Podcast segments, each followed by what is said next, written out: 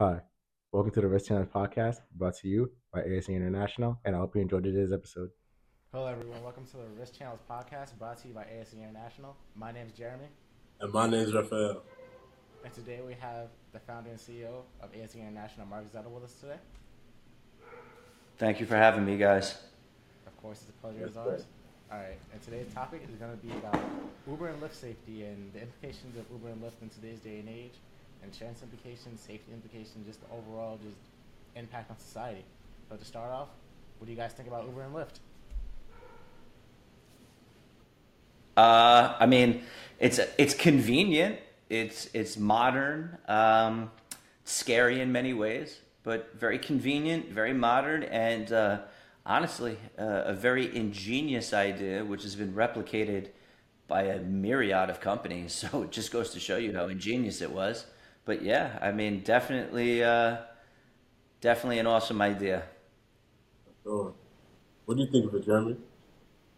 I think it's I think it's a Marvel idea in the sense that like you can capitalize on being your own boss in the sense or uh, being self-employed so you can kind of work on your own time like you can work whenever you want you can work at 12 a.m if you want to you can work at 2 p.m in the afternoon 8 6 a.m in the morning so on and so forth i do have some drawbacks such as like the pricing of how much money uber gets compared to the driver itself but overall i think it's a good idea in theory but there are some negative drawbacks as in everything there's nothing nothing's ever going to be 100% perfect but that's my idea or my thoughts on it That's Yeah. true. That's very true. Nothing's ever going to be perfect, but like at the same time, like I see what you're saying though. Like you can be like your own boss in a sense, um, but that's not 100 percent true because, as we all know, Uber is like a whole company, and you're just another for that company. So we really don't know like you know who's in charge of you and stuff like that. Yes, you may have some freedom to what kind of hours you can work, but it's flexible for that reason. But are you really your own boss?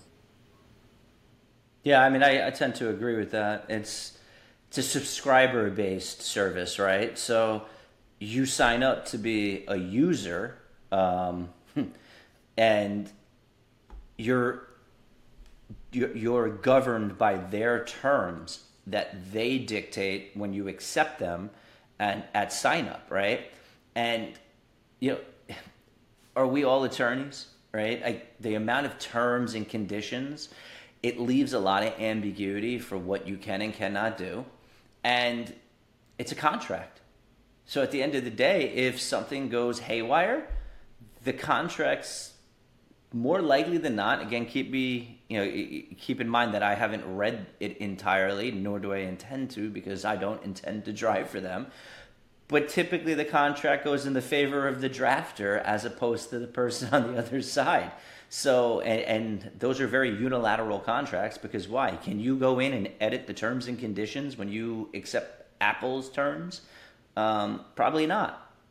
More likely, definitely not. So, like I said, you become um, uh, more or less a user of their platform, but subject to the govern their governance. And, and if you violate that, they can terminate you, right? How many how many business owners get terminated by somebody? You know, so are you really a business owner? They can terminate you and and no longer utilize you as part or for their services. So I don't know if you're really a business owner, but you do have autonomy. You have the ability to flip the switch on and say, "Hey, I'm I'm working today." You don't have to get that clearance from a boss per se, right? So that's unique, and it's a second um, source of revenue, or even like I said, a primary source of revenue because you know not everybody is uh, using it as secondary means. Some of them are using it as you know primary source of revenue, prime primary source of income.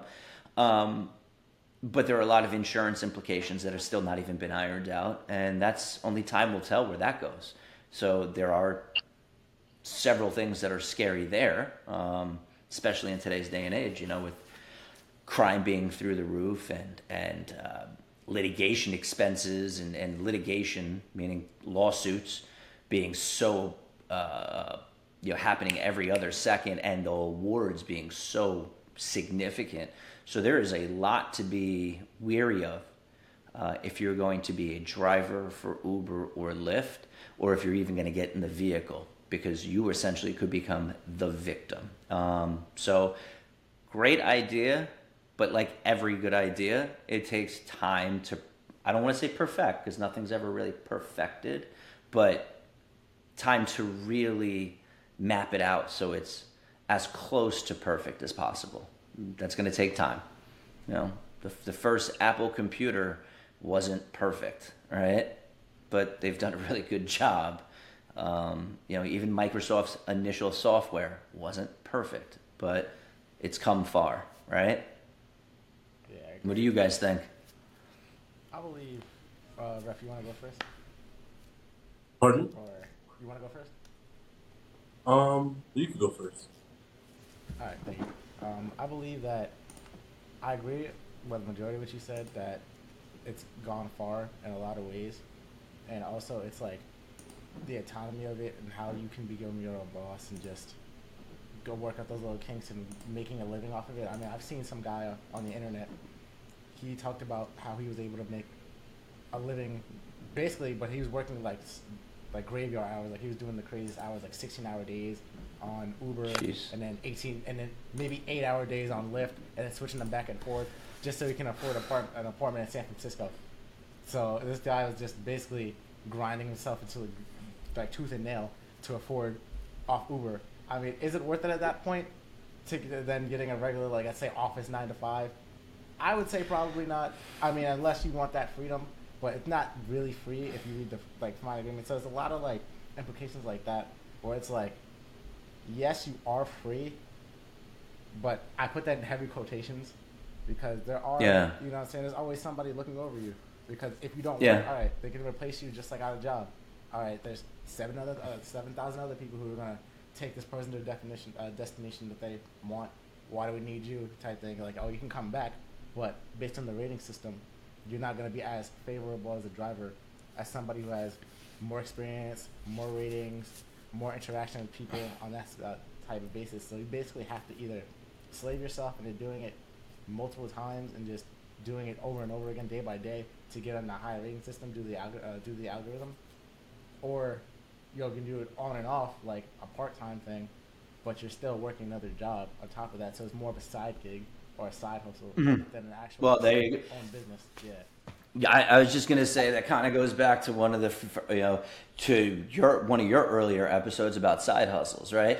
I mean, I wouldn't say it's a side hustle; it's a secondary job because a side hustle is like really something that you want to eventually make your primary means. So you're you're you're, you're utilizing right now your primary source of income to help subsidize that until that side hustle really becomes something with traction, right? Which most young entrepreneurs have to do because I mean, let's call a spade a spade. Life is expensive today, and it's not that easy just to get going. Like, how many people have just like expendable means to start a business? It's not that easy, right? Yeah. But let's get past that, right? It's a secondary source of income, like these Ubers and Lyfts, um, because they do give you flexibility. So when you clock out of your main job, right, you can then clock in here and then clock out at whatever time you want to, because you need to get sleep for now. The main job that starts at 9 a.m. in the morning, you know, on on uh, Tuesday or whatever it is, right?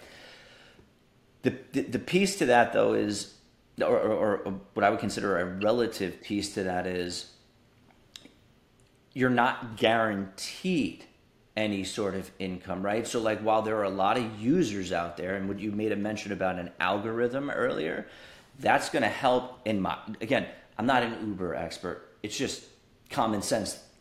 You're going to those requests for usage are going to go to like you said, higher um, rated drivers, right? So if you have 20 drivers in one single location and one person looking to get picked up, you know, the odds are that the higher rated drivers that have been driving for a longer period of time are more likely going to get the favor, you know, more of a, a shot at that uh, uh, pickup, right? Which is hurts number one, right? Because why? You know, you're trying to start now as a secondary means of income in a maybe a smaller popul or less populated community, which means that you're going to be at the bottom of the barrel, right? You're not going to get nearly as many ride opportunities. But the other thing is, and, and this is where I'm a big proponent, is they put this camouflage on as if you're your own boss, right? And it takes away actually from the actual people that could potentially be successful entrepreneurs and start their own businesses for, in my opinion, you know, um, their own sense of means, right? Because even look at their payment structure. Who gets the majority of the, the, the, the pay when somebody's picked up and dropped off? Which doesn't make sense to me because why? You're using, you're a driver for Uber and you pick somebody up and you drop them off. Well, it's your gas, it's your car insurance, it's the wear and tear on your car. Like, yeah, the technology behind it probably was very expensive at startup, right? Because why? They probably had to build out this tremendous amount of framework um, and, and, bring in all of these people to do the coding and, and the programming and so on.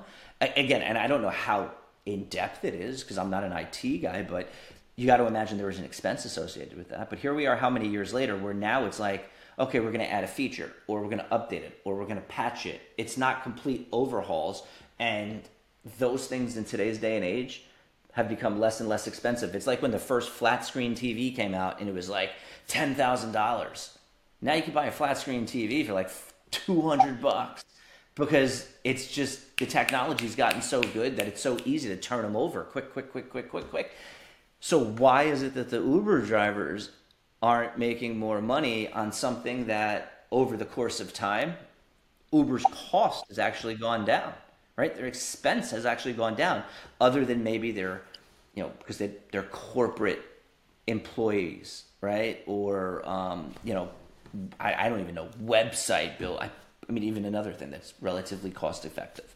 So I just don't see how that that that that uh, well, what I was saying is that camouflage or that um, you know uh, you know hidden agenda, in my opinion, takes away from people's opportunity to say, you know what, I really just want to go out and try to do my own thing. You know, win, lose, or draw. You know, it, not everybody's guaranteed success, but you know, which again, that's capitalism. So I'm not angry at them for it it's just an education for people, right? What to look for. What let's be realistic and, and open our eyes to see what it really is as opposed to, you know, sugarcoating it. Does that make sense? Yeah, it does. But um I'd say like what you had what you just had to say, like it really is true, like how um people don't understand they don't see the full picture. Because a lot of people would think, Oh yeah, like I really am being my own boss, but they don't really look in depth to like what it actually is. Now, I would say Uber and platforms like that, Uber, Lyft, you know, things of that nature, taxis even, um, is kind of like it really is a blueprint. You know what I mean? Because a lot of people may not have an entrepreneurial mindset, but you know, when you like, you know, apply to these programs, that would give you a platform where you can like set your own hours, as I said, um, have that sort of freedom while still working under somebody. So it's like people enjoy the freedom. They enjoy like the fact that they can feel like an entrepreneur, but at the end of the day, they're really not an entrepreneur. You know? Yeah. Um, what does that say though about our, our, our system as a whole?